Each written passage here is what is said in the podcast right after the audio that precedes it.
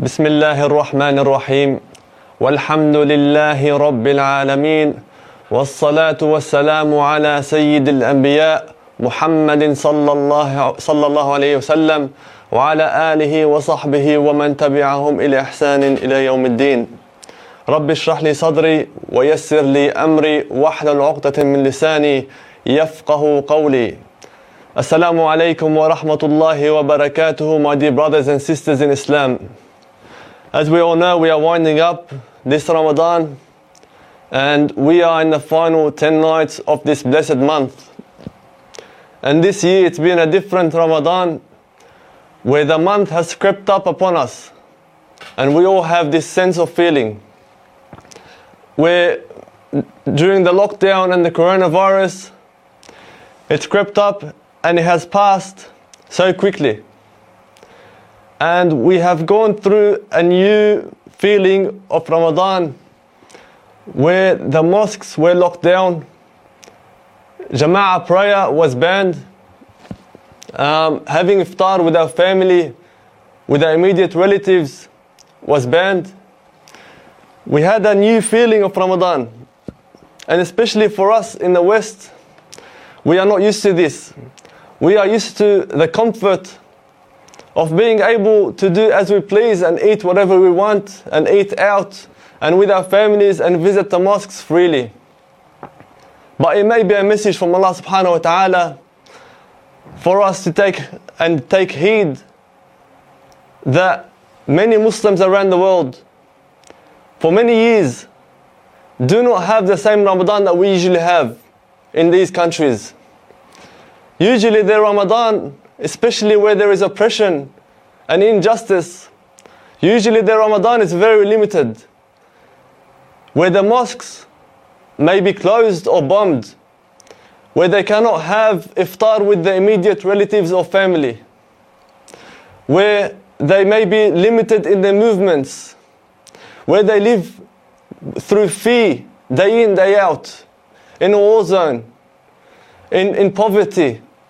And this is something small what we have felt compared to them. And it may be something that Allah subhanahu wa ta'ala wants to teach us. And Allah subhanahu wa ta'ala says in the Quran, بعد أعوذ بالله من الشيطان الرجيم بسم الله الرحمن الرحيم ولنبلونكم بشيء من الخوف والجوع ونقص من الأموال والأنفس والثمرات وبشر الصابرين and we will surely test you with something of fear and hunger, and a loss of wealth and lives and fruits, but give good tidings to the patient. الذين إذا أصابتهم مصيبة قالوا إنا لله وإنا إليه راجعون Who, when a disaster strikes them, they say, Indeed, we belong to Allah, and indeed, to Him we will return. May Allah make us from the patient. But what we have felt this Ramadan is nothing compared to, to what our brothers and sisters go through. And it may be a wake up call for us to take heed and work for real change so that they can feel the comfort that we feel every Ramadan and every Eid, so that they can have the freedoms we have. They can have the ability to pray in the mosques without fear. Because the fear that we felt because of this coronavirus, which has penetrated our homes, penetrated our communities, our mosques, and the fear of losing a loved one, this is something that they go through every single year, day in, day out. And this is a reminder, inshallah. Tonight's topic is uh, from, the, from the story of Musa alayhi salam and drawing parallels as Muslims living in the West from his story and around the world. Musa salam was a descendant from the lineage of Ibrahim salam, Khalilullah, and from the lineage of Yaqub salam, also known as Israel, meaning the slave of Allah subhanahu wa ta'ala. And we are probably familiar with the story of how Yusuf salam was established in the earth in Egypt, becoming the finance minister, Aziz, after having been sold into slavery, kidnapped from the blessed land of Palestine. And his family and the Muslim nation which settled around Yusuf salam was the origins of Bani Israel in Egypt. And over time, the people forgot the message of Tawheed and were overtaken by the native Egyptians led by Pharaoh, one of the mightiest rulers in history, in the technological and rich superpower of the world, the America of today, Egypt. However, he was also the most tyrannical and oppressive leader. Power made him exceedingly arrogant, and he expressed himself to be the Lord of creation. He, together with his ministers, Qarun and Haman, ruled the land with an iron fist. The Pharaoh was informed of the legacy of Ibrahim alayhi salam, which Bani Israel would often talk of, that there would be a leader from Bani Israel who would again rise and take lead and lead them to a position of strength. Pharaoh was greatly disconcerted by these predictions and as a precaution ordered that all pregnant women of Bani Israel be strictly observed and monitored. So no woman delivered a baby boy without the state, without the wide network of Pharaoh's army knowing about it. And these newborns were immediately annihilated in a cold-blooded and systematic infanticide. And as for the rest of Bani Israel, the women were spared, but the whole population was brutally exploited, forced to live the life of slavery, being permitted to take up only the lowest professions and the most menial tasks. Allah subhanahu wa ta'ala says in Surah Al-Qasas, Surely Pharaoh had exalted himself in the land and made its population into sects, deeming a section of them weak, constantly slaying their sons and sparing alive their women. Surely he was one of the corruptors. Pharaoh, he began a policy of ethnic cleansing, which has been repeated throughout generations by tyrants throughout the world. And as we see today, what is happening to the Muslims around the world. And his political insight was such that he sought to divide the community into Shi'an, sects, differing and fighting amongst one another, so that they would not focus on the tyranny they were living through and unite to address it. Dividing, conquering, oppressing, exterminating their boys, and leaving their girls in a genocide unseen before this. The adults were enslaved and exploited, forced to live the life of slavery, being permitted to take up only the lowest professions and most menial tasks. This same policy, we may be familiar with it, is used today, and many of us accept this vilification and sectarian approach, affiliating ourselves based on nationality, following of school of thought, racism, hierarchical positions, and the likes.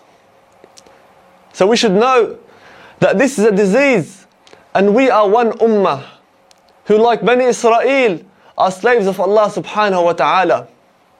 And it was only through the divisions of our land and ultimately division of the Muslims were the enemies of Islam able to exploit our resources, enslave our men and women, kill our children, and further oppress us in our lands.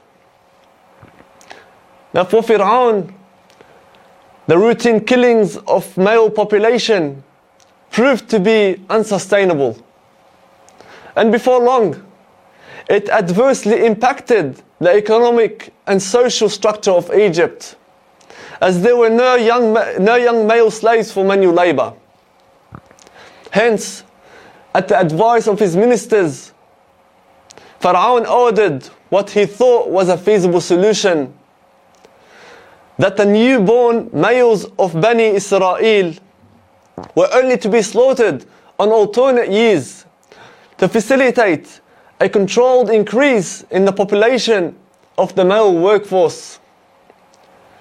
And it was in one of these which boys were permitted to live. Harun alayhi salam, the older brother of Musa alayhi salam was born. However, Musa alayhi salam was born on the year that the male infants were to be killed. Therefore, according to the law of the land set by Pharaoh, Musa salam should have been killed. However, Musa salam's life demonstrates the journey of faith in Allah subhanahu wa ta'ala and the power of predestination above all human planning. And it is said that the signs of pregnancy did not even show on Musa salam's mother when she carried him. Hence, with all the soldiers on the lookout for pregnant women, she went completely unnoticed. The birth was discreet, and when he was born, she knew that if he was discovered, death was unavoidable. The situation was dangerous, and the smallest sound of the crying, of the crying infant would bring the soldiers upon them, and they would kill Musa salam before her very eyes. And how was a mother, still tender from the strain of childbirth, and already under months of emotional pressure of the concealed pregnancy, to endure the horror? So Allah subhanahu wa ta'ala in these, in these moments revealed in her heart through a divine inspiration where he said بعد أعوذ بالله من الشيطان الرجيم وأوحينا إلى أم موسى أن أرضعيه. فإذا, فإذا خفت عليه فألقيه في اليم ولا تخافي ولا تحزني. إنا رادوه إليك وجاعلوه من المرسلين. And we inspired to the mother of Moses, suckle him, but when you fear for him, cast him into the river, and do not fear and do not grieve. Indeed, we will return him to you, and will make him one of the messengers. Now, try to visualize yourself in your mother's shoes. She feared for his life throughout the pregnancy. And the improbable solution to hurl him into the river would run against any maternal instincts. Now, what were the odds of survival in the swirling waters? How could she not feel ripped apart by the hopelessness of the situation? But she was firm in her belief in Allah subhanahu wa ta'ala and you, there was no better helper than He subhanahu wa ta'ala. This demonstrates the tawakkul, reliance upon Allah that she had. And although she had firm belief, she was torn behind losing her baby. And she asked her daughter to follow the basket to see where it ended up. فالتقته آل فرعون ليكون لهم عدوا وحزنا إن فرعون وهامان وجنودهما كانوا خاطئين And the family of Pharaoh picked him up out of the river so that he would become to them an enemy and a cause of grief. Indeed, Pharaoh and Haman and their soldiers were deliberate sinners. So what happens? Of all places, the current from the river sweeps the cot, wave upon wave, at pace directly to the palace of Pharaoh, the source of all their troubles. A baby, recognizable as an Egyptian, in the year of slaughtering boys, delivered to the headquarters of execution. وقالت امرأة فرعون قرة عين لي ولك لا تقتلوه عسى أن ينفعنا أو نتخذه ولدا وهم لا يشعرون And the wife of Pharaoh said, He will be a comfort of, of the eye for me and for you. Do not kill him. Perhaps he may benefit us, or we may adopt him as a son, and they perceive not. And she was correct. The presence of the baby altered the course of her life. Years later, she would become a, she would become a Muslim. And through this baby that she had rescued, she would be led to her palace in paradise, inshallah. Now back to the mother of Musa salam, whose heart was torn, worrying about her child whom she had to hide in the river. But the promise of Allah subhanahu wa ta'ala is true. Musa alayhi sister watched the palace servants pick up the basket out of the river, and when he began to cry, how they could not console or feed him, as he would not accept milk from any other. When the midwives and carers went to the market to find someone else to feed the baby, the only, the only one successful in feeding her own child was his birth mother. And they did not know she was a birth mother. So she was offered a palace, a place in the palace to stay. She refused, stating she had her own family. So the palace staff would bring Musa salam to her in the comfort of her own home when he needed to be fed, bringing rest and coolness to her heart. And the promise of Allah subhanahu wa ta'ala is true. Now many events occurred during the time of Musa alayhi salam's uh, time under Fir'aun's rule, which we cannot delve into one by one. Eventually, Musa alayhi salam had fled Egypt when he grew up after he was caught up in some troubles. And, the, and Pharaoh and his army wanted to kill him. On his journey while fleeing Egypt, he got married and by this time he still did not receive the message from Allah subhanahu wa ta'ala. So one night, while traveling with his family, Musa alayhi salam ended up in a valley where he was led through a light which Allah subhanahu wa ta'ala had placed. So Musa, so Musa can walk to the valley, seeking guidance in his pitch dark path. And this is where he received the message from Allah subhanahu wa ta'ala, whereby Allah subhanahu wa ta'ala said to Musa, إنني أنا الله لا إله إلا أنا فاعبدني وقم الصلاة لذك وقم الصلاة لذكري Indeed, I am Allah. There is no deity except me. So worship me and establish prayer for my remembrance.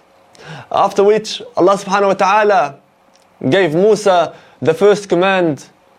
اذهب إلى فرعون إنه طغى Go to Pharaoh, indeed he has transgressed. And what was the response of Musa alayhi salam? Did he say that this is too hard of a task for me? Did he say that Musa is too powerful? I can't challenge him. Did he say that the current reality does not allow me to convey the message of Islam clearly to these oppressors? No. His response was, رب اشرح لي صدري ويسر لي أمري واحلل عقدة من لساني يفقه قولي My Lord, expand for me my breast with assurance and ease for me my task and untie the knot from my tongue. Because this is a very serious task given to someone who has fled Pharaoh and was too afraid to go back to visit his own family because Pharaoh wanted to kill him. He has been ordered to go to Pharaoh, the greatest oppressor of his time, and face him with the words of Allah subhanahu wa ta'ala, the words of truth. This shows the importance of accounting the transgressors and oppressors, holding them to account for their crimes and corruption. And today, the oppressors have transgressed in their oppression to levels beyond comprehension, just like Pharaoh. There is no emphasis, there is no emphasis on accounting them to command them to abide by Allah's Sharia and implement it. When Musa went to Pharaoh and commanded him to believe in Allah subhanahu wa ta'ala, Pharaoh started reminding Musa of the favors he bestowed upon him when he raised him in his palace. So Pharaoh said to Musa, Did we not bring you up amongst us as a child? And you did dwell many years of your life with us. So, in other words, we brought you up, we fed you, we clothed you, and this is what you do to us in return? This is a big favor from Pharaoh to Musa. So, what did Musa say to him? Was he embarrassed? He said to him, Is this a favor that you are telling me about when you have enslaved the children of Israel? And what was the reason that Musa was brought up in Pharaoh's care in the first place? It is because Pharaoh's oppression towards Bani Israel. And if it wasn't for that oppression, Musa would have been raised by his own parents in the comfort of his own home. There would be, have not been a need for him to be thrown into a river in the first place, risking his life. And I want to draw a parallel here with our situation as Muslims living in the West, where we have been raised, clothed, housed, and fed in the West. And we are made to feel like it is a favor which has been bestowed upon us.